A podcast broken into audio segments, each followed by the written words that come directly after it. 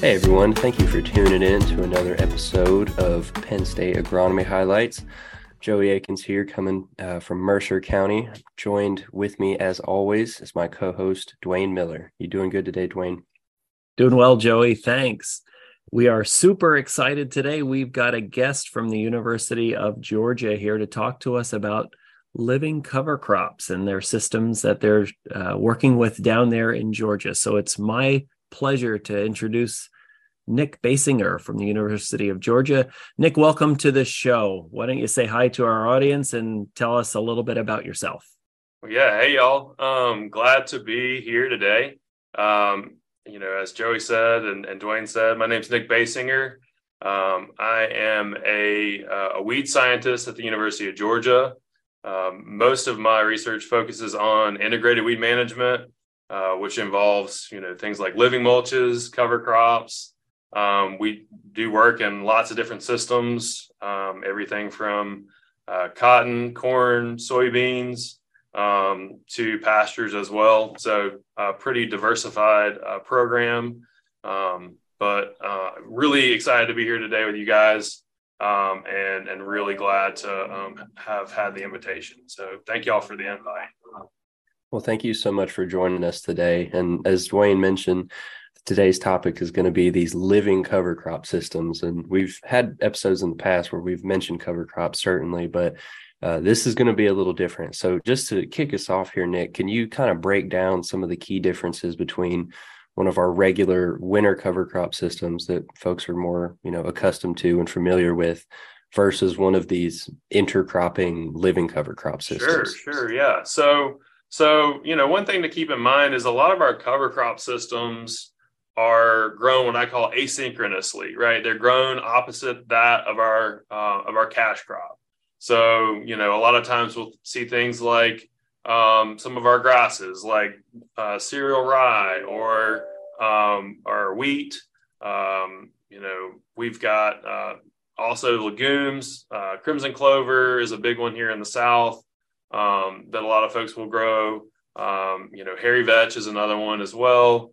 Um, and so all of those are going to be planted in the fall and um, they're going to grow through the winter. Assuming you're going to plant a, a summer uh, cash crop, they're going to grow through the winter. Um, and then at some point in the spring, uh, based on um, either your normal planting time or uh, the, the time of, uh, of that maturity of that cover crop, you don't want to necessarily let it go to seed.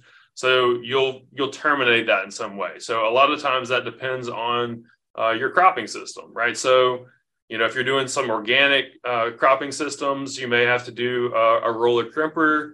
You know, timing of that uh, termination is going to be a lot more important um, so that you actually get a good kill on that cover crop.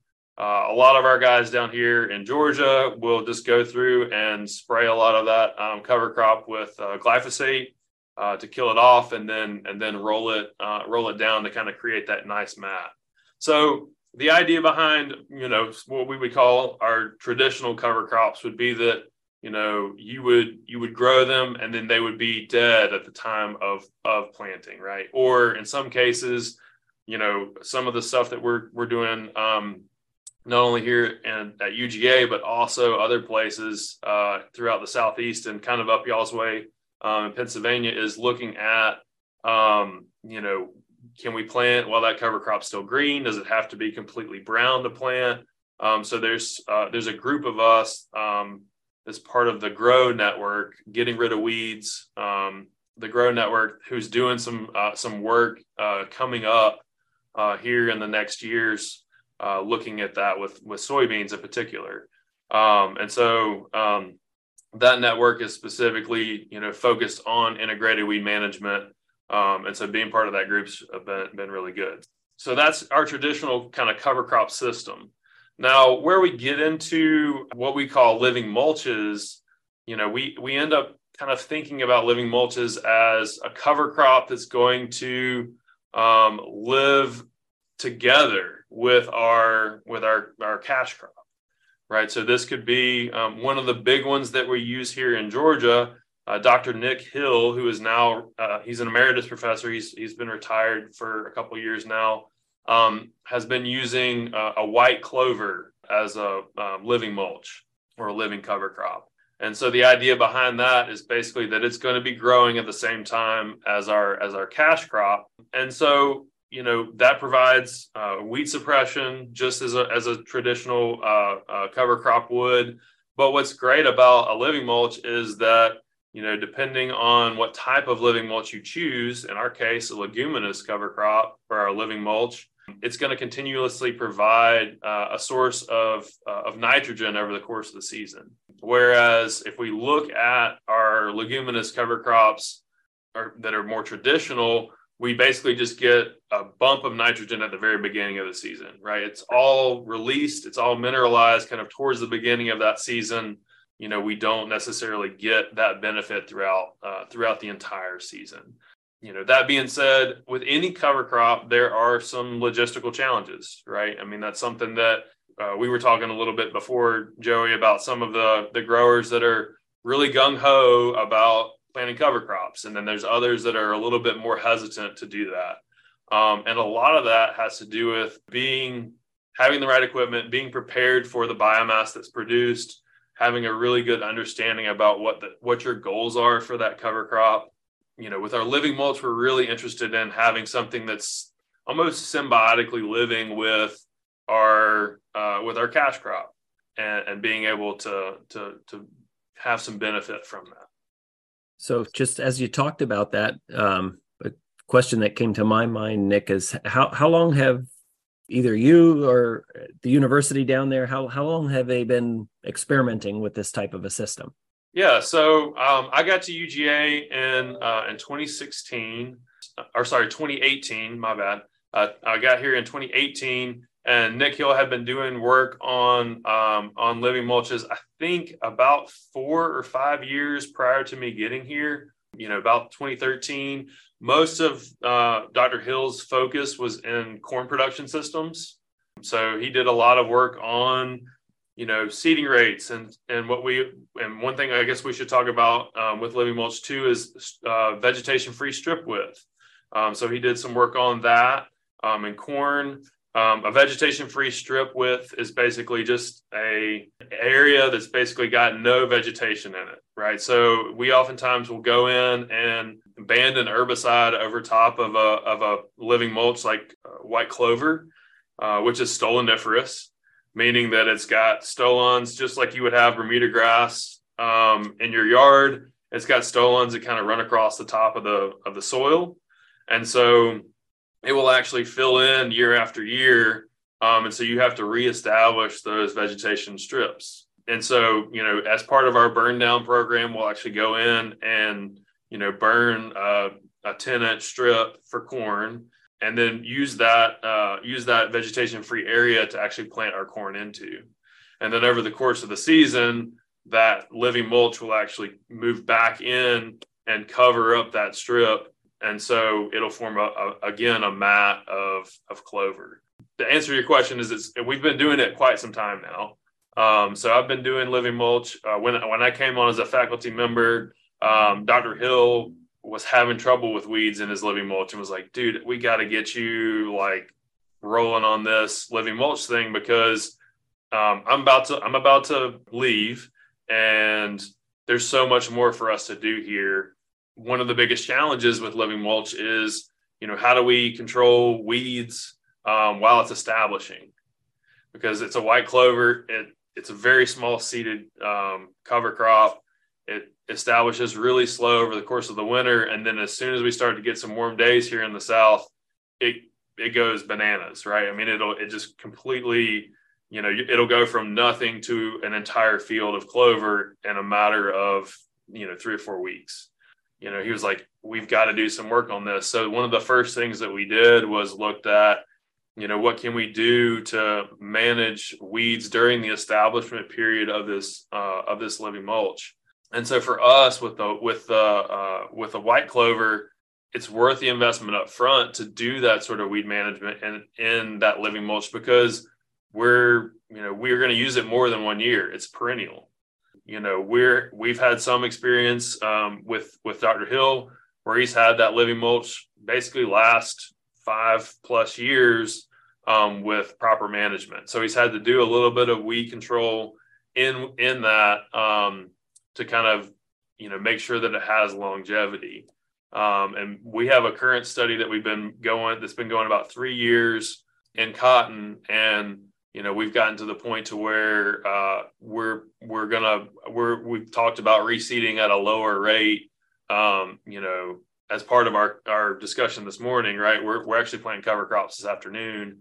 We're to end up overseeding that a little bit just to kind of we've got some clover there, but our it's kind of been beat down with all the equipment and everything else that we have. And so we we decided to to go in and seed at a little bit lower rate. So we've got we've been doing this work for for about four and a half years under under my watch, and Dr. Hill did it for another probably like four or five before I was here. That was a long answer to your simple question. No, that's that's cool to hear some of that some of that history of how how that how long that's been going on. And you mentioned Dr. Hill and him getting quite a bit of research done in corn. Mm-hmm. But uh, you know, just out of curiosity, are there certain cash crops that are better suited to this type of a system?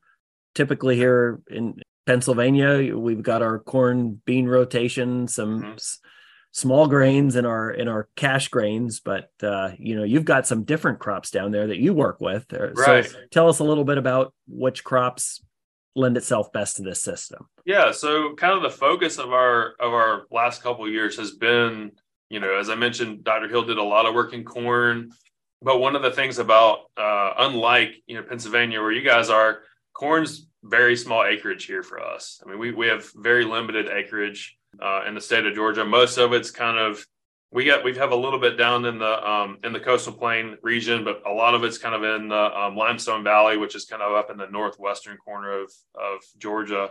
We had kind of the thought of, hey, we probably need to be thinking about how does this apply to some of our larger acreage crops like cotton, which is why you know we transitioned as Dr. Hill you know retired you know, our first thought was, well, we have a ton of cotton and and a ton of um, peanuts here in the state of Georgia. What can we do with those crops specifically to to look at these living mulches? And so, you know, we've been doing cotton work for some time now, about three or four years. My hesitation is, and this is something that we again have to continue to work on with our nematologist, is what are you know some of the potential issues with it being a leguminous crop or a leguminous living mulch and then rotating into a leguminous crop like soybeans a leguminous crop like peanuts. Some of the challenges with this is hey is this serving as a green bridge potentially for some of our problematic pathogens that we have in in uh, peanuts and in you know in our in our soybean crop? And so you know, this, again, there's tons of work that we still need to do, but the two that we've mainly focused on for us in Georgia are cotton and corn. Um, and Dr. Hill really did some nice work with corn uh, to the point to where I feel really comfortable about the outcome of the research that he did. So, I mean, he was able to really cut down on the amount of nitrogen that they were putting out. Uh, we've been able to do the same thing with our cotton crop. Um, and so, you know, I, I think that there's some uh, some significant benefit there. So you'd say, as far as the cover crop species go, you're primarily looking at legumes then? Yeah, we're primarily looking at legumes, and, and part of the reason we we were focused on legumes for for living mulch is because of that nitrogen benefit. Right. right? I mean, one of the challenges if we were to to go in and plant um, a living uh, grass species, you know, with our uh, with our cash crop, we're much more challenged for water. Uh, we're much more challenged for a lot of our nutrients like nitrogen. And so there's a lot more, you know, this is one of the downsides, right? One of the trade offs of some of our living mulches is that competition for resources. For our legumes, specifically, you know, our, our, white clover, one of the reasons that Dr. Hill chose that is because it's relatively has a relatively low water requirement. Although it still competes with water, uh, with our cash crop. So that is again another trade off um, for our living mulches. But at the same time, we're getting the benefit of that nitrogen, right? Which is which makes that investment of putting that that living mulch uh, cover crop out there uh, worth it. um, because we are we are benefiting. It's providing some benefit from from the nitrogen standpoint, and then we've also seen some pretty significant decreases in the amount of um, of weed pressure that we've seen when we do have a living mulch. When we actually make those comparisons, I had a PhD student recently that um, just graduated. He compared. We had we had a uh, Palmer amaranth is one of our driving weeds uh, that drives a lot of our decisions in the in the southern U.S. We had a really unique opportunity to uh, plant into an area um, that had no history of Palmer, and um, so we had a cotton crop that we planted into a field, no history of Palmer. So we actually planted some Palmer into that field in a in a in an area, right, in a small area but what it allowed us to do is look at these different population dynamics over time, right? So we we basically, you know, um, seeded out that Palmer at a rate that you would normally see from seed rain of Palmer, tracked that population in terms of germination timing, in terms of plant biomass for per unit area, seed production, um, all of those sort of, you know, all, all those sorts of things. And um, what was really interesting is that you know, we saw with cereal rye and our living mulch, cereal rye kind of being our standard, you know, traditional cover crop, both of those performed equally well in terms of weed suppression, right, with Palmer. And we actually had we had fewer um, weeds in both of those um, in both of those cover crops. I should say cover crop and one living mulch, right? Um, if we're using the terminology correctly. And living mulch actually had it was like ninety 3% fewer Palmer than like a bare ground system. Rye was like 95. So I mean they were very on par, but we're also getting, as I mentioned, the benefit of that um, of that living mulch um, from the nitrogen standpoint. We had similar yields, you know, statistically non significant difference there for for those um, two uh, cover crop regimes. And so basically they were they were suppressing weeds we were getting the same yield, but we were we, our our cost in terms of inputs into the living mulch system um, was like greater than it was less than 60% of that of a bare ground system. And so, you know, we were we were we still need to do some of the long-term economics on that, but I, I think that you know seeing some of the benefit there really can have some long-term impacts on on growers. I think the short term impacts there would definitely get people's attention as well. Yeah. As far as the 60% decrease, that's very significant. Yeah. Um, I know you said that Dr. Nick Hill had done a lot of work with white clover and corn. And I think what you mentioned is really important about uh, the specific type of cash crop that's going to be following your current cash crop, right? Like if we have that legume living mulch in our cotton, well, if we're going to peanuts, we might run into some issues. So mm-hmm. maybe in a corn cotton rotation, there'd be a little bit more leeway there.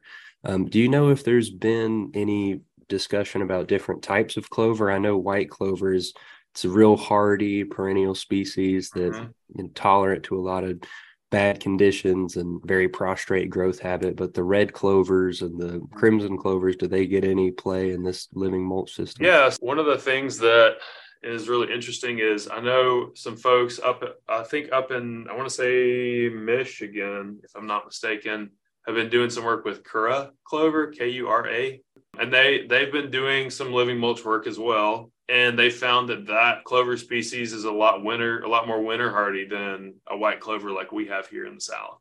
Those clovers are going to be very specific to to growing regions. One of the other weed scientists uh, down in South uh, Georgia was doing some work with red clover because it's also perennial. Just found that he was getting relatively inconsistent year to year impacts, right? So some years it would be really great, and other years it wouldn't be so great. Down on those soils, again, as I mentioned before, one of the challenges on those sandier soils is going to be a lot of our nematode problems. And so, kind of that nematode relationship, and, and cotton is is really susceptible to nematodes as well, right? We have a lot of resistant um, or, or, tolerant varieties of cotton that are good um, for growing in those conditions. He and I kind of chatted when when I started doing this living mulch stuff. He's like, man, I don't know, like how you know how that's going to go because I've done I've done some stuff with red clover and found really inconsistent results. And in terms of crimson, crimson's usually an annual, right? We grow it as a as a traditional cover crop you know, if you are interested in, in using clover as a living mulch, um, I guess one of the first things to do is to to make sure that you do your homework and plant a perennial if that's the that's the type of system that you're wanting to to foster, right? Because um, there is a lot of you know, there's lots of different types of clovers out there. We've done some work with crimson clover. There's uh, subterranean clover that we've done some work with. I'm trying to remember. We planted another one as part of a cover crop trial with Audrey um, this year. That's also an annual.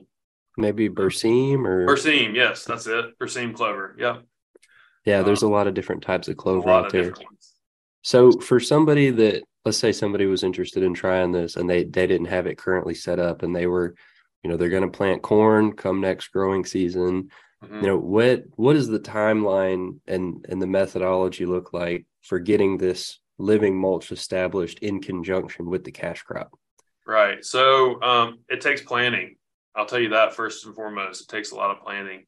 You know, if we're talking about getting a white clover established, what we what we have found that works best for us is to basically prepare our ground. Uh, we do, you know, some tillage to get prepared um, because we are dealing with a really small seeded crop. We will prep that ground. We found, well, I'll, I'll, tell you two different ways that we found that works really well. One is in prep ground, one's in no till. So for those that are wanting to do prep ground, we've been able to do a broadcast. And so what we'll do is we'll prep the ground. We'll run a cultipacker over top of that prep ground to firm up the seed bed. Uh, broadcast that um, that clover at about 12 pounds an acre and then we'll come back in and run the cultipacker one more time just to kind of firm that seed into um, into the soil we have uh, we've also so one of my students the same student i mentioned before that did the palmer um, demography work we played around a little bit with using a, a standard drill right? Uh, like a great plains type drill and drilling this clover and found that we could really uh, decrease the amount of clover seed that we put out. You know you can you could get down i think for his trial we planted at about um, about six pounds an acre. Uh, so we cut our seeding rate in half and had just as good of of a stand without having to do you know too much extra land prep you know so we're we're kind of keeping our um, soil structure intact um, and, and, really promoting um, the growth of that clover. Now, one of the challenges with that was making sure that before we planted with that uh, drill, that we had mowed that area really short so that we had enough sunlight getting down in there and really pushing that clover out. Because it is a very very small plant when it first comes up you know so we plant usually here in georgia we plant around optimal um, timing for planting for a living mulch for this uh, clover in particular um, is uh, is around october 15th you know. But as i mentioned before our you know that's usually about a month before our frost date here in georgia. And so you know you think about what that means up in pennsylvania. I don't know what y'all's first frost date is but i would imagine it's a lot earlier than november 15th yeah we'd have to back the calendar up there a little bit for yeah you have to plant in july yeah the northern tier folks might say well yeah, we're really we're really pushing it so yeah you mentioned plant planning is key. Um, is there a particular crop you like to put in prior so that you've got enough time, or is is your window of opportunity? Uh, obviously, it's longer down there, but mm-hmm.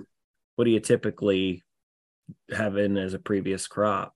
I mean, corn's not a bad not a bad deal, right? Um, one of the challenges that you do have to have to be considering with corn is all the chaff coming out the back, right? Um, and so that can, depending on what your post harvest protocol is, I know some folks will, will bale that stuff. Depending on where you're at, kind of out in the Midwest, folks will bale it up and and use it as a as a stover uh, or as like a feed, even uh, or a biomass crop. So you know, with us, with we've done we've done it after cotton, we've done it after corn. Um, but in both of those situations, we've had to be really cognizant of the trash from the previous crop.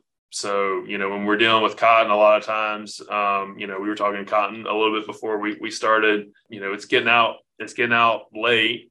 We always mow the stalks. Um, and those stalks basically are little trees. There's a lot of it's it's woody, right? And so that's something that we have to take into consideration when we go in and, and are actually planting our cover crops. And so some folks down south will use airplanes. You know, they'll they'll seed cover crops via airplane. Um, they'll seed cover crops. Um, they'll modify uh, a high boy sprayer um, to do some interseeding uh, prior to canopy closure. And so, you know, there are ways around kind of getting those cover crops in later where you can plant almost a, almost a living mulch with your with your you know traditional cover crops as well. So uh, there's even interseeding drills that are out there uh, that that work really well. So if you if you want to get in prior to dealing with some of the um, to the crop, you know, to that crop maturation, there are op- there are options and opportunities to do that, even with a living mulch. You know, we've also done some planting where we've done um, soybeans intercropped with corn, and that was you know strictly out of a um, out of interest from us. It was a total failure. Like Joey, you were talking about how people were saying like this is you know some things that you do are just an absolute failure for us, it was a total failure, and it wasn't. It didn't have anything to do with our crop production products. It didn't have anything to do with you know our ability to plant the cover crops. We had an interseeder that we did. It had everything to do with rabbits, and so yeah, so so there are other things you know that that basically the rabbits were not touching the soybeans and the uh, in the alleyways, um, but they were concerned about being seen, and so in between the corn they would come in because there was cover and feed on those feed on those soybeans as they were coming up. It can be a challenging thing, right? And so a lot of times when I talk to folks about doing living mulches, about doing cover crops, I always tell them start small. Start start a manageable amount on your farm that you can give it a really good as as they say the good college try, right? Um, to where you're not trying to do 10,000 other things and you're also trying to manage this huge um, investment into cover crops um, you know 10 acres 20 acres enough to where you can dip your toe in the water and see what works um, and then if you and it also gives you a safe place to to um, try something out right and if you fail you're not failing big you're failing small and then you can you can use that as a training ground Joey, it seemed like you had a question. Was there something you wanted to ask? Yeah, no, I was just curious. Um, you know, as far as the different uh, different regions of the country, I know that depending on the species that you select, um, it's gonna it's gonna really determine when you can get it in and when you can get mm-hmm. it established and whether it's mm-hmm. even reasonable. And if folks want to plant cover crops up here, we always just tell them to plant corn silage because it seems like it's one of the only things that you can harvest early enough to. And then even then, your only option after that's probably going to be cereal rye, right? So, right. Um, I know you mentioned the the guys up in Michigan. Do you think this is pretty much more suited to the southern climates, or do you think it's realistic to try up our way? Yeah, I mean, I think, um, I mean, they it seems like they've they've made it work right? I mean, they've selected the right species that works in that area. I think one of the challenges, uh, I was actually listening to the War- Oregon Sweets podcast um, on my way down to the field on Friday, and they were talking about different challenges of you know being in North and South Dakota and having deep freezes, um, you know, with the soil freezing and you know what that does to pesticides and things like that. I think it's something to consider every different part of the country and finding what finding out what works there.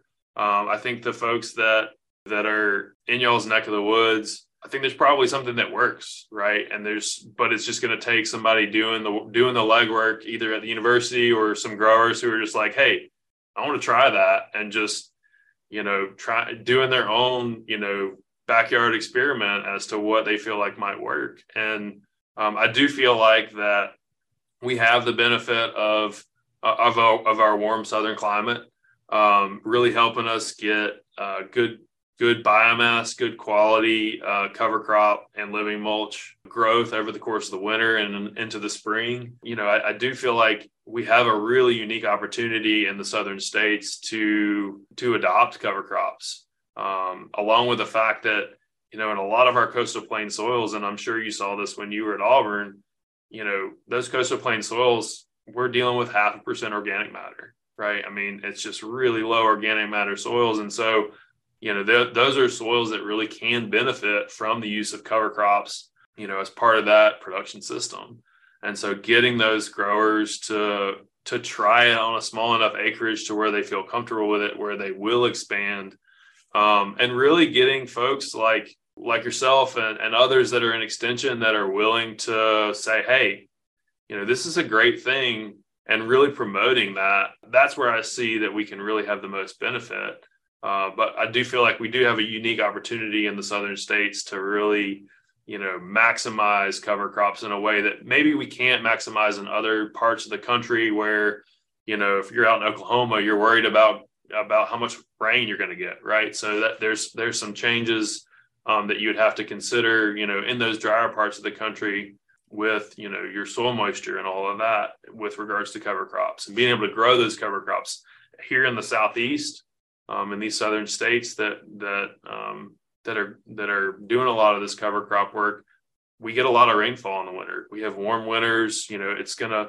It got down to 28 last night here where I'm at. It's gonna be a balmy, you know, 60 degrees today. Um, and that's like our that's a pretty typical southern winter, as you well know, right? I mean, huge temperature swings, but warm days, lots of growing degree days that we can kind of pick up over the course of that winter that you know y'all are not going to get where you're at in Pennsylvania. Yeah. So you mentioned before it's about knowing your specific situation, right? Mm-hmm. Um, you mentioned starting small, and you know a lot of that echoes with us in in trying to encourage folks to to think about different types of of new technology. So I had a just a couple follow up que- questions to maybe some things we talked about there earlier during uh, we, we were talking about establishment. Number one is how how long do you usually shoot for that white clover to be in in that field for for a living mulch? How long of a duration might you expect that to be there? Yeah, I mean, we, like I, I, mentioned a little bit earlier, Dr. Hill had it five years plus, right? There's some spots where, you know, he had living his very first living mulch trial. Uh, there's still clover there today.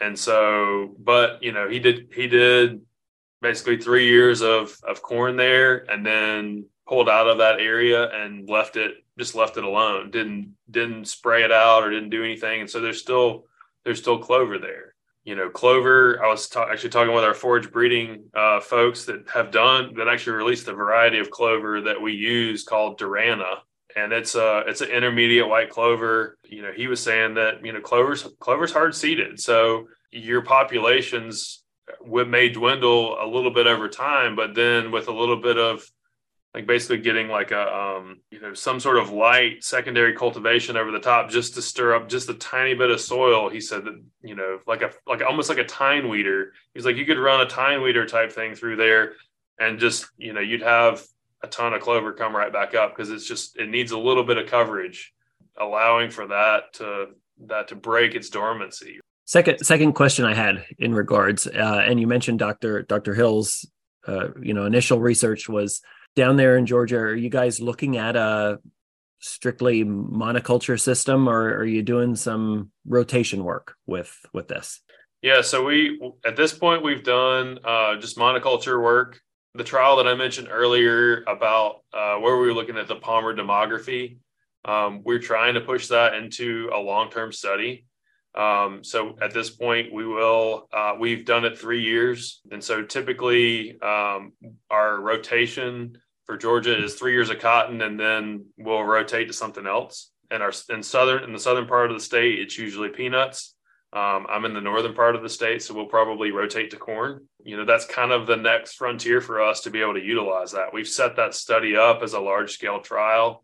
Um, the, the, individual plots are um, for us, they are 12 rows wide and we're on 36 inch spacing and they're, you know, 55 feet long. And so we have the opportunity to, to look at things on a little bit larger scale than we would. And as we, you know, as we've done in a lot of our research plots that are really small, right? They're, you know, several rows and 20 feet long, right? We, we, we farm in 20 foot increments, right? A lot of times. And so, you know, this gives us the opportunity to look at some of those larger impacts of the impacts of those uh, of those cover crops and you know our, our goal is basically to rotate out of cotton in the next uh, after after next year we'll rotate. So it'll be four years of cotton and then we'll rotate to um, to corn. It's a little bit longer than i would prefer us to be in cotton but we've got students that have to get some data off of those off of those trials. Uh, i think that's kind of the next frontier for us in mm-hmm. terms of some of the living mulch work is you know thinking about um, how do we integrate this into a rotation uh, how do we how do we think more diversified about um, our approach? Because um, we're just trying basically just trying to like establish a baseline for a lot of these crops. And so uh, we have been thinking very um, almost in a monoculture sense right of we're just trying to we're just trying to set the baseline. We're just trying to figure out what's the what's the best way for us to plant this? What's the best way for us to manage this? How is the fertilization regime different for you know these different um, uh, these different cover crop uh, species and just trying to get a little bit of depth and breadth there um, and and then move on to all right how do we now that we have an understanding of how each one of these crops has grown in these systems how how do we integrate that into the rotation? Can we so, all get into the sandbox together right? We know we can play separately but right. get them all get them all in there at once awesome information. We did talk a little bit before about some of the limitations and competition for water, uh, nutrients, those type of things. If you'd have to tell us what what would you say the primary limitations are for for this living cover crop system? Yeah, so I think some of the major limitations for that we've seen is, has been the limitation for water, and so you know a lot of our work has been under irrigated systems the other limitation that we've seen and this has been you know with with several different trials looking at living mulch for cotton i think there's a limitation on soil type uh, to be completely honest. So we've done some work in our um, in our coastal plain region and we've had really great success for a year. And then as we perenniate that system and uh, go into year two the clover just doesn't want to reestablish I think that's one of the challenges is is you know one of our soil um, uh, folks had done some work in these coastal plain soils and found that you know just uh, in those particular soils a half percent organic matter change basically was the difference between the clover thriving and the clover being non-existent. On those soils you know there there's some challenges for sure. When we get onto the more clay soils like we have here close to where i'm at that's not a problem at all um, we don't have issues with that um, because we are able to accumulate a little bit organic, a little bit more organic matter. We are able to um, have soils that will hold a little bit more moisture, so there's a little less competition for the living mulch and um, between the living mulch and, and the cotton itself. So I think those, are, I think, I think the water thing is really one of the big, one of the big challenges. Dr. Hill did some work or did a demonstration plot down in Auburn actually for the last Southern Cover Crops conference. You know, some of the watering challenges uh, and communicating the different water needs for that crop uh, and cotton was challenging, right? Um, so uh, again, I think I think water is really one of the big one of the big challenges with that, and understanding too. I think how you need to modify your fertility for us uh, with cotton you know, we want to add enough nitrogen to get it going and keep it going, but we don't want to add so much that it gets to be 10 feet tall, right? Because what happens is it doesn't transition from vegetative to reproductive states. And so for us, what we've realized uh, using the nitrogen calculator, are you all familiar with the nitrogen calculator that's come out of UGA with cover crops? Joey, you may have heard of it. it. Basically, what you do is you you collect a sample, you can send it to the lab based on those sample based on the sample results. You then take those results and put it into the um, the nitrogen calculator, and it will tell you basically how much nitrogen is going to be available to the crop after that that cover crop has been terminated. Um, and so we've we've used that for our living mulch to basically give us an estimate of uh, in general how much nitrogen we should expect to see. We have gone under the assumption that we for a cotton crop we don't need to put out any nitrogen we just need to supplement our p and k we've had great success in terms of our yields um, equivalent to that of you know basically having this standard inputs that would be required of a cotton crop on on our in our growing conditions. Dr. Hill also found that you know he was able to um, significantly cut back. I'd have to go back and look specifically at how much, but I know he he basically he basically found that he didn't need to add any more uh, any pop up fertilizer, any pre plant fertilizer when he was using living mulch, and then he just did a, a I think he side dressed at about a half a rate, if I remember right um, and was still able to um, successfully. I mean, the corn yields were basically the same as a conventional um, system. You know, that conventional system had a lot more input uh, cost. Yeah, I'm just pulling it up here. Um, the UGA one, which we'll link to both of these down in the episode description. For Georgia, is the cover crop nitrogen availability calculator, and then Penn State's version is the graphical interface to determine cover crop and soil organic matter N credits. So you guys can go in and put in all your information there, and we'll see whose numbers. Uh, Quite the name. Whose, whose system spits out better numbers. Yeah, it's uh, uh, not as succinct there, but uh, hopefully both of them could give you some. Doesn't matter what it doesn't matter what it's called as long as it works. right, and we'll get into that a little bit later. I'm curious um, if you know offhand, you know, some more specifics about those nitrogen numbers, but um, we've spoken a lot so far about uh, the potential limitations, and I'm sure that some folks will, you know, lots of folks will have questions about, you know, like you said, what about the water? What about disease carryover? Mm-hmm. Um, but also, you know, we wouldn't be doing this research unless we thought there was some potential benefit uh, specifically because you know you're a weed scientist right so for the weed suppression bit i know previously you mentioned its ability to suppress uh, Palmer. And mm-hmm. it's, if, if I'm correct, it's a lot of the work that's been done on this cover crop weed suppression stuff. I think generally you see a stronger effect against those like small seeded broadleaves. Um, what what can you say about the the suite of weeds that this living mulch system would be like most effective at suppressing? Because there's a lot of different types of weeds out there.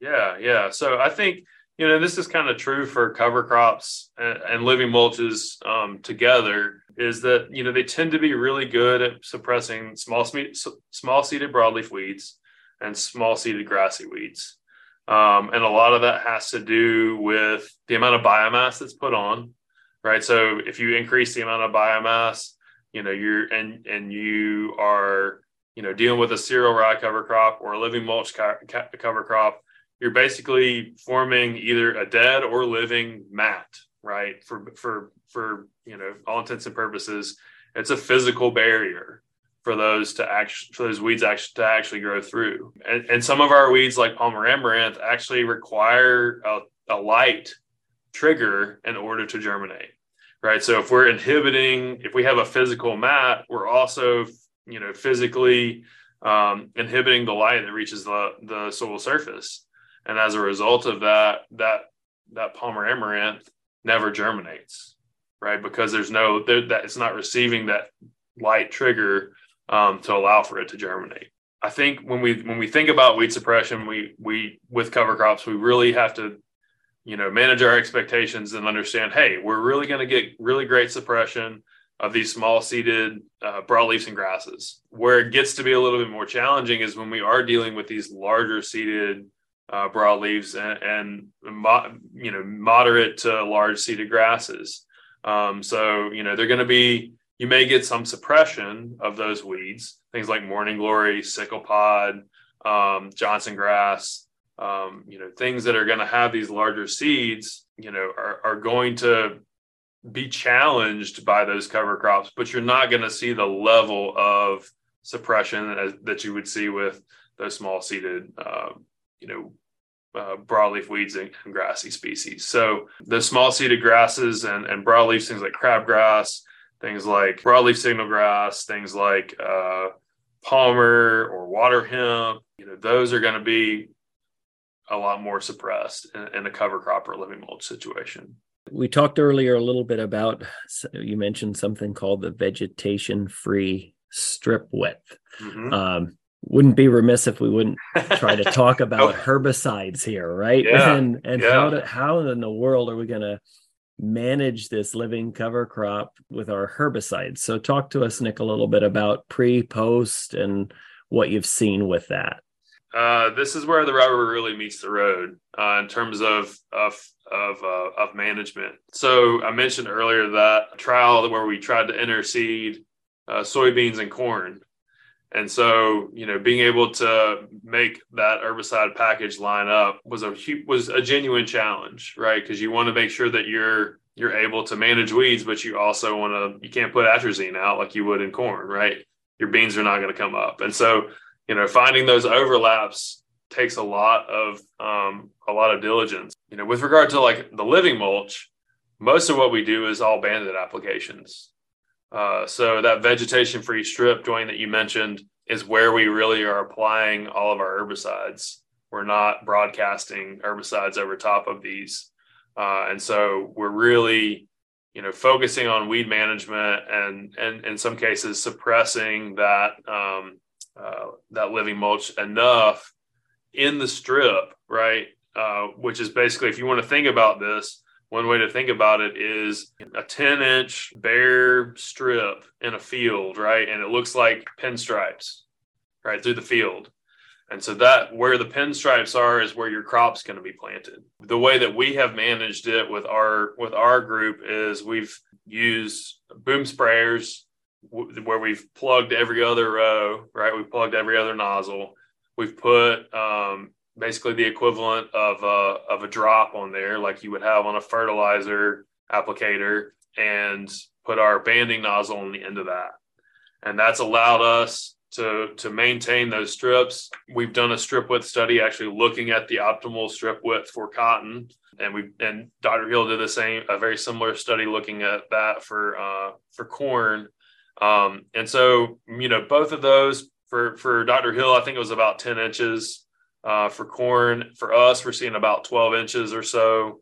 Um, for cotton on on our heavier soils, um, like we have here in Athens, you know that strip width, managing that strip width, you know, we've put out a full herbicide package, full normal herbicide program, but only applied it to the strips, um, and had had really great success um, in growing that crop. And um, you know what ends up happening is that over the course of the season and in the winter because it is stoloniferous that clover will eventually move back in over that strip. And we've been able to basically you know grow our 12 inch strip here and then we'll move it over. We're on 36 inch rows right? So we'll move it over 18 inches the next year and and grow our cotton in, in what in what was the inner row in the year prior. And so that is one of the benefits of a living mulch. That's perennial is you can use it as I mentioned before year after year. Now I will say some of those uh, some of those living mulches right or living uh, inter- interseeded uh, living mulches are going to be annuals right. So I mentioned the soybeans earlier right. Uh, there are other things like cowpeas and and other summer legumes that people will will interseed and grow as a living mulch uh, throughout the summer and in those cases, right, everything has to be banded, um, or else you're going to negate any sort of benefit that you have from from those uh, from those living mulches, right? If you you broadcast over top of those, you're you're done, right? I mean, that's the end of that. So, have you have you ever had you coming in post with anything, or are you putting your full package in pre?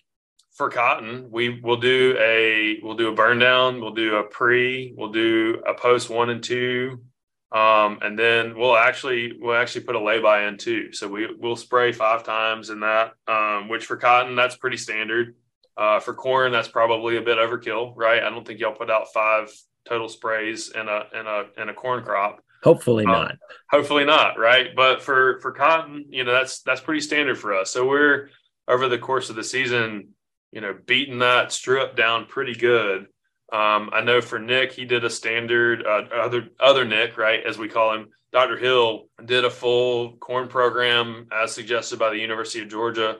He had regrowth of, of that living mulch um, come back in in the in the following seasons. But I think the challenge with that too is uh, if you beat it down year after year after year after year, at some point it's like any it's like any other weed, right? Hopefully it, it you know that weed is going to succumb to the program that you put out and but the, and so the living mulch is kind of the same way right so you know not that you have to baby it but you don't want to just abuse it for the sake of abusing it you know so you are and what ends up happening too um, you know, with that living mulch, and this is something that I neglected to say earlier, over the course of the season, for us, we always hope that we get some sort of canopy closure.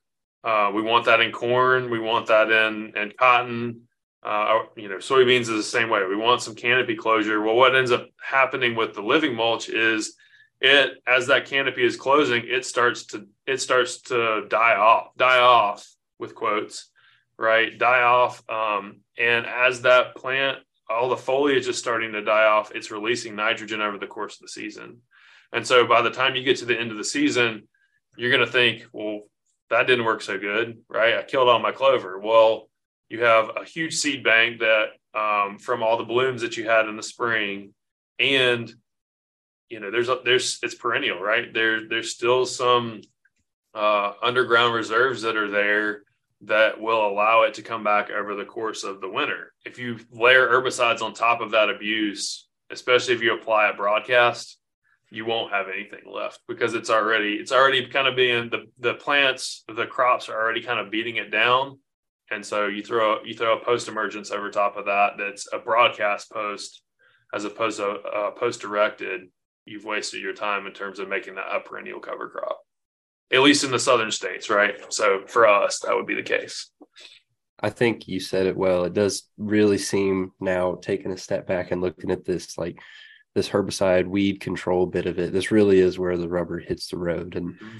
just listening to you talk about it i've started to think like just kind of in terms of basic like okay in this type of system what's on the table and what's off the table mm-hmm. and it seems like you said you know post broadcast versus post directed like it really really does need to be post directed and then mm-hmm. i guess at that point because there's so many different herbicide resistance technologies based in or baked into crops now. You know, mm-hmm. you, the enlist systems and um, Xtend, Xtend, and, yeah, Liberty Link, Roundup Ready, yeah, right. So the basic ones, be it right, two four D, glyphosate, Liberty, dicamba. Um, I guess so. Those are if we're doing post directed, all those are still on the table for post apps. Yeah, post directed. Post directed. Yeah, if you're doing post directed, those are on the table. And what we actually use to to establish our vegetation free strip, getting back to Dwane's question earlier, is we'll actually spray dicamba and glyphosate to establish those strips.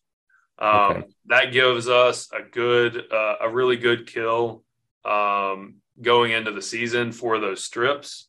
You know, I know if you have growers that are thinking to, thinking about this, they're thinking oh, I'll just plant straight into the clover. It'll be fine. Don't do that. Do not do that. Based on our research, and, and this is in cotton, but um, you know, it's a little bit smaller seeded than what you would see with corn, is it doesn't work. And what ends up happening is those strips are really, really crucial. And the reason they're crucial is because even if you have the best no-till planting setup, um, this clover for us is you know stoloniferous. We've got these stolons, right? And so you've got this really tight interconnected web of these stolons that have been establishing over the course of the winter. You put a no-till planter in there, even with row cleaners at the front, those stolons don't get pushed. All those stolons don't get pushed out of the way. You've got a nice front coulter, but what ends up happening is it completely hairpins around that coulter. You put your seed in there, and you get no furrow closure.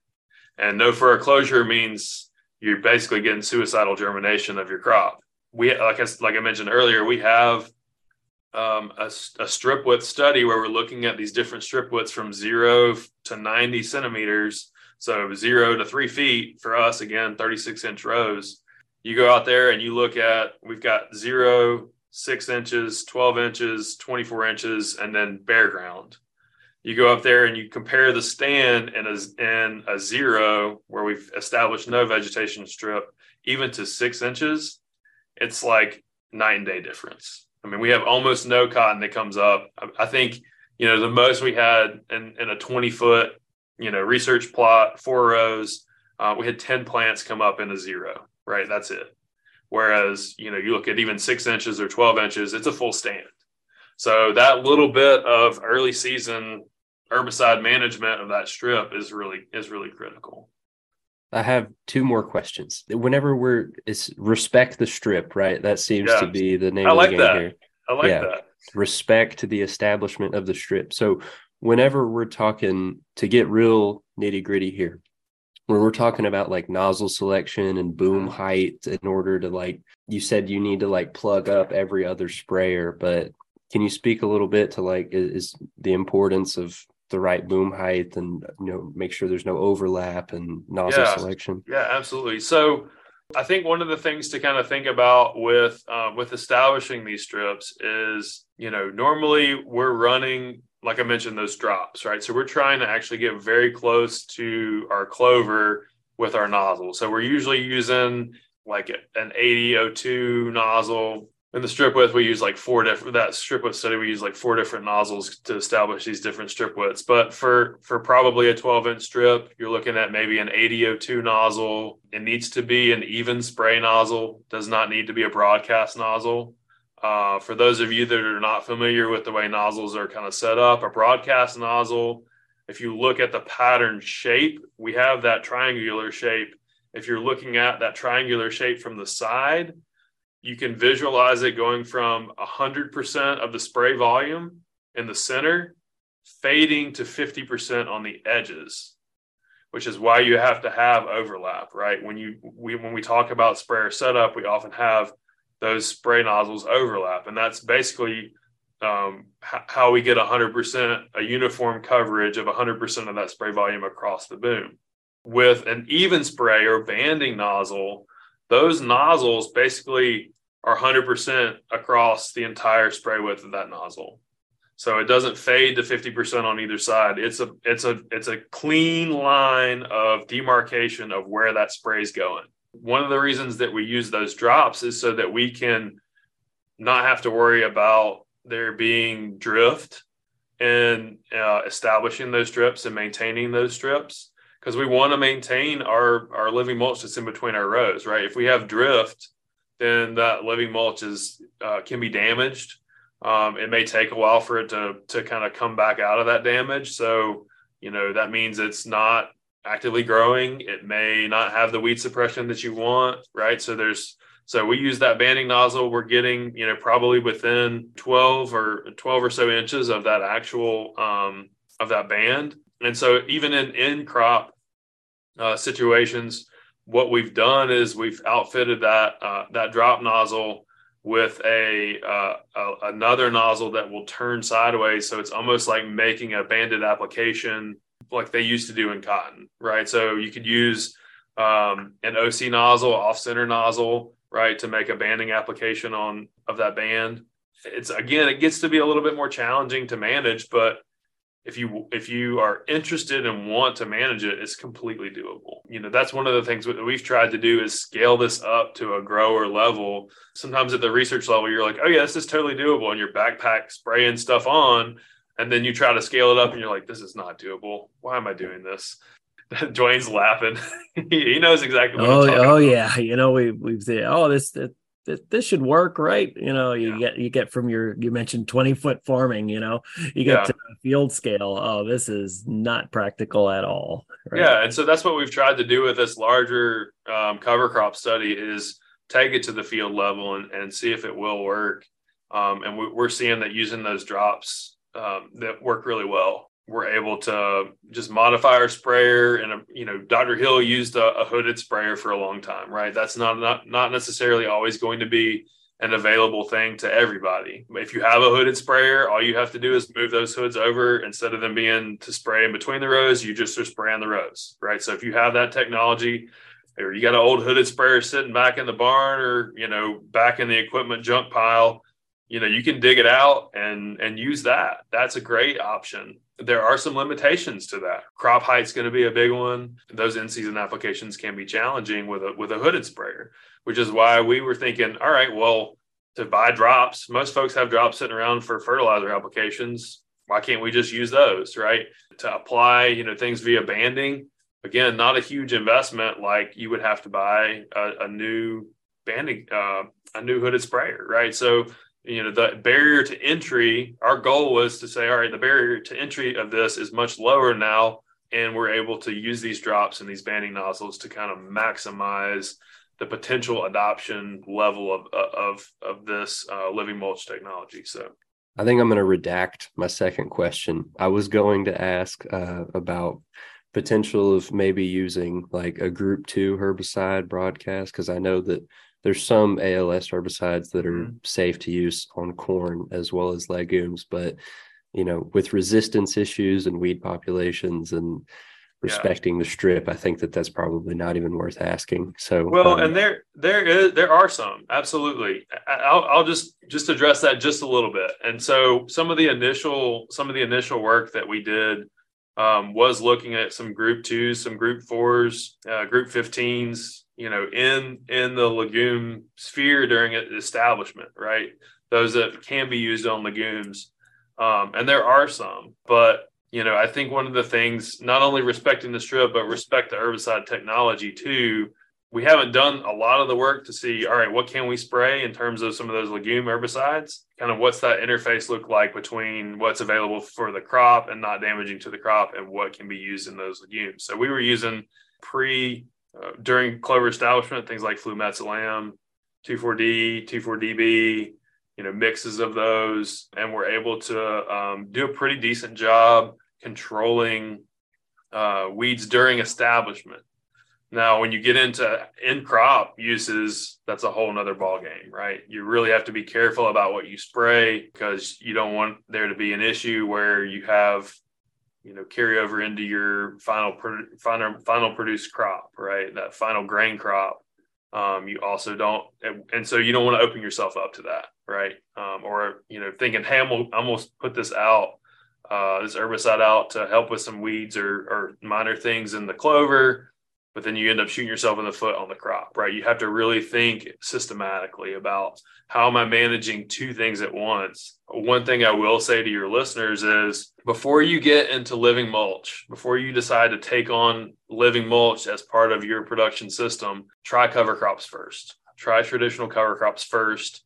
And this is advanced, this is advanced level cover cropping, right? This is a whole nother level of making your brain hurt a little bit right? So think about living mulches as as kind of the when you when you feel like you've got cover crops down right? And you're you're seeing the benefit cover benefit of cover crops on your farm you're thinking hey i want to i want to take this to the next level. That is when you move into living mulches. Don't jump straight into living mulches from going from from nothing right? From no cover crop adoption to straight into living mulches because there's still a lot that we don't know. There's still a lot that we're learning. You know, there's a lot of opportunity to maximize the system. Um, and there's a lot more, as you know, Joey, there's a lot more research done in cover crops and adoption and utility. And, you know, there's a lot of cover crop selector tools out there. The Northeast, Northeast Cover Crops Council has a great selector tool. Um, the Southern Cover Crops Council We've been working on a selector tool with them for the last year or so. Don't jump straight into living mulches if you have if you don't have any experience. Um, uh, you'll find yourself frustrated. I think. We talked uh, a little before about weed control, weed suppression. You mentioned nematodes. Can can you enlighten us to if is there anything we need to be thinking about or uh, with with with respect to insects? Any yeah, any potential yeah. problems there? So we'll we'll talk about this in two phases, right? The first is the negative, and then we'll we'll go to the the positive side of things. You know, one of the things to think about in terms of living mulches on the negative side with regards to insects and other pathogens is there's a there's a significant possibility, especially on our sandier soils, at least for us and in Georgia, and I would imagine it would be similar, you know, where you guys are at, where if we're on those sandier soils you know, have that being a, a, host for nematodes and carrying nematodes over from one season to to the next. Um, do y'all have a lot of nematodes on heavier soils too? This is a question for Dr. Adriana Maria Williams. Um, we did a podcast recently on soybean cyst nematode, and if my memory serves me correctly, I think that she said that it's present across a fairly wide range of soil types. Okay. Yeah, so, she said it was a basically equal equal opportunity uh, provider, okay. right? Because I know for phrasing. us, like like sting and a couple other types of nematodes tend to prefer you know those sandier soils. Uh, but yeah, we I mean we have cyst nematode in in the northern part of the of our uh, of our state as well. I mean we haven't seen any issues in in in our production systems on our heavier soils, but it is something to consider. Um, there are certain co- certain clover species or cover crop species that are more susceptible to kind of that carryover effect, or that green bridge effect of, of nematodes, uh, as opposed to others. I know cereal rye tends to not be a host, which is why we have a lot of adoption of that. Yeah, I mean, it's, it's definitely something to consider. Now, I, th- I think one of the things to, to also consider too is we have seen um, and i'm not a plant pathologist and i'm not an entomologist i'm a weeds guy you know we have seen some issues with other pathogens kind of being present in the living mulch uh, maybe some southern blight yeah i mean it's it's definitely something to to, to consider but um, in terms of specifics we haven't really seen a whole lot uh, especially in our in our more northern site but I, I think if you have a nematode issue it might be something to kind of be a little bit weary of in terms of the legumes in particular. Um, some of the grassy species are less of a problem. Just to selfishly make it about me for a minute, I know. Oh, that, go for it, Joey. uh, you know, during my graduate work, a lot of it was about the cover crop effects on, on insect populations, and mm-hmm. um, it was limited in the sense that it was only you know a traditional winter cover crop system, and then we were terminating roughly two weeks prior to cash crop planting. And we didn't really see, at least in, in my study, we didn't really see a lot of carryover because I think just that loss of habitat, I think they just go somewhere else and that mm. lag time between when the cover crop's there and then when the cash crop is there. But I always really, really wanted to dig into this. And I know in the managing cover crops profitably book which i think you can get the pdf for free online mm-hmm. um, sharad phatak from the university of georgia he i think he did some work on the intercropping like living cover crop systems with cotton specifically and i think that he mentioned like there's so many different beneficials. I think it was like the uh,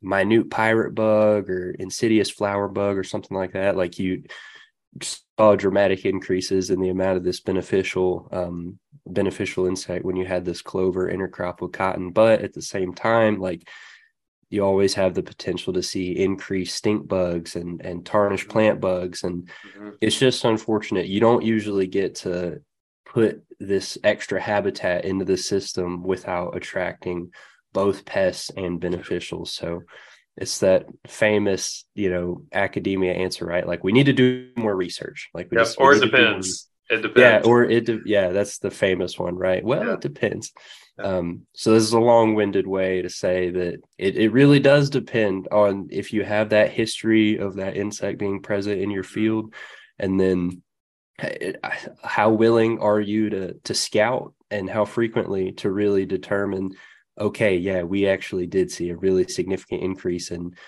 um, grasshoppers or brown marmorated stink bugs or whatever it is, or uh, or hopefully an increase in in beneficial insect activity. And it's one of yeah. those things that uh, you, I guess, you need a good crop scout to to go figure that out for you sometimes. Yeah, and I do feel like, and we have seen, you know, especially in cereal rye, we've seen decreases, and thrips are a major problem in cotton, and so we've seen de- decreases in thrips with cereal rye. One of the other things that has been really interesting with both the living mulch and cereal rye is we've seen increasing populations of the amaranth flea beetle. I don't know if this is a, a beetle that y'all have or not, but it's been really pretty incredible for us to see because we'll have palmer come up, we'll have spiny amaranth come up and it's just a small little black beetle, but it will decimate those plants. It will decimate those weeds. And so, you know, that those weeds will they'll get to be, you know, maybe 18 inches tall, and then they'll basically be defoliated. Those that that flea beetle will move in and defoliate that entire species. I think there's something to, to what you're saying, Joey, in the sense that yeah, we're increasing. You know, there may be some species that we're driving away, you know, but there's also species that we're providing habitat to that can be beneficial. Uh, in, in our case, right, I see this potentially as a route of biological control for some of our most problematic weeds, like that in the amaranth genus. I mean, that's that they drive a lot of our you know decisions in the southern U.S. and in the Midwest for water hemp and so if there's ways that we can kind of provide more habitat to them, I, I, I, really believe that that's just another one of those ecosystem services that we're providing um, in our agro ecosystem that we don't even know is happening. Right? We we're just we're planting that cover crop. Maybe with the goal of mitigating weed impacts or providing better um, you know increases in soil organic matter or increasing water infiltration but then there's also these other things that we that we benefit from all right i was just going to say the piece that you mentioned there that i think is so key is in the agro ecosystem right because with a lot of my research it was before the agro ecosystem mm-hmm. and then there's mm-hmm. this gap in between and based on what i observe you don't really see a lot of carryover but i think having it having that extra extra environment i guess um, extra physical niches available for them mm-hmm. to exist on in the agro ecosystem is really key. If you're you know interested in trying this four dimensional chess level of cover cropping then you could potentially see that uh, enhanced level of biological control which is a really cool side benefit because as you said half the time or maybe the majority of the time it's going on and you're not even aware of it. Yeah yeah. And you know it's interesting too like in the it's a war spring, zone out there. yeah, yeah. Nature is cruel, right? Um, and one of the things too that I think is really cool uh, is we have we have uh, our uh, bee care or bee lab folks have hives out at the um, at one of the farms that we do work on with the living mulch, and and when that clover's in bloom, it's just like they're all there, right? And and you know they're there even after we've planted our cotton right? Because that clover is still blooming. And so it just makes me wonder you know what other benefits are we not are we not seeing? You know i mean those those bees are out there foraging. At that point the crimson clover is done. They're not foraging on that. The cereal rye is done. They wouldn't forage on that anyways. You know if we're looking at a bare ground system there's nothing out there for them to forage until basically the, for us the cotton's in bloom, which is way uh, way later than than when the than when the clovers bloom. And so it's we're filling this you know ecological niche for pollen and, and nectar production that normally wouldn't be there. Uh, and so, and I also think, you know, it makes me wonder, all right, in terms of these other spinoff things, like what's the microbial soil activity look like? And how does that change over time? And so you know we I have a student that just did we're doing a seed burial study and we're looking at seed degradation and all of these different systems and comparing seed wheat seed degradation because you know the idea is if we have a living if we have a living mulch that's living continuously right are we providing more of a of a home for those microbes to be there and maybe they're preferential microbes for degrading wheat seeds so like how does all this system what are all of these system benefits that you know only the imagination can allow us to really fully understand. It, it's exciting, but at the same time, you know, it comes with a lot of challenges, right? So uh, it's kind of like boss level hard in terms of uh, in terms of being able to make it work. But when it does work, it it feels really good, and it and it it it's provides all these benefits um, but you got to get to the to the level to where you're ready to go up against the boss, right? Awesome to think about all those uh, you know benefits that you just talked about, and another episode, a recent one we had, uh, we were talking about soil health and the the the soil web and the beneficials, and just incredible to to think about all the other potential impacts. Uh, you know, we might see some things visibly above ground, but all that other stuff that's going on can be uh, benefit for us for us too. Mm-hmm. Nick, this this time uh, it, it's flown by. I think for yeah. for for me, um, just because of it, it's it's just interesting information to hear what other folks are doing across across the country. So we're going to give you the last word. You know, if folks are interested, if we if we whet their appetite for something, uh, some final thoughts from you. I mean, I, I think if you haven't tried cover crops, give them a try. Um, they're not anything to be afraid of. You know, as we've talked about today, they do take a little bit of, of forethought and a little bit of thinking, but don't be afraid. You know, they they had they bring great benefit to your to your farm, um, and I think that just a willingness and an open mindedness to try new things uh, you know, we're not sending you out into the great unknown. There's a lot of uh, there's a lot of folks out there that have cover crop experience and that have the ability to guide you through the process. Um, and as I tell my students, like it's amazing what you can get when you just ask. And so, you know, if you ask, you have great resources available to you. Just ask. Uh, Joey's done a lot of really great work in cover crops. I know with with Dr. Gamble, and and so he's a great resource. You know, it's it's not like a it's nothing to be afraid of. Um, so give it a try. And when you do get to the level where you're where you're the cover crops master and you're ready to take it to the next level, uh, try those living mulches out. I really think that they that they have benefited a lot of a lot of our production systems here in Georgia. Go out there, do good work, create the agro system, agro ecosystem that you want to see for the future. And so uh, I think cover crops are a lot of a huge part of that. Thank you so much, Nick, for coming on the show today. I sure hope that we can have some more UGA folks on in the future. Um, as he mentioned, you know, I do have some experience with cover crops. I certainly wouldn't consider myself expert, but we have a lot of folks at, at Penn State here in Pennsylvania that are willing to help you. So reach out to me or Dwane, and we'll get you in touch with the right folks. And as Nick said, just ask, right? Fear not, just ask and uh, try it on a small amount of acres, and you might be surprised what happens. Okay. Thanks again for joining us, Nick. Absolutely. It's been a pleasure. Thank y'all so much. Take care.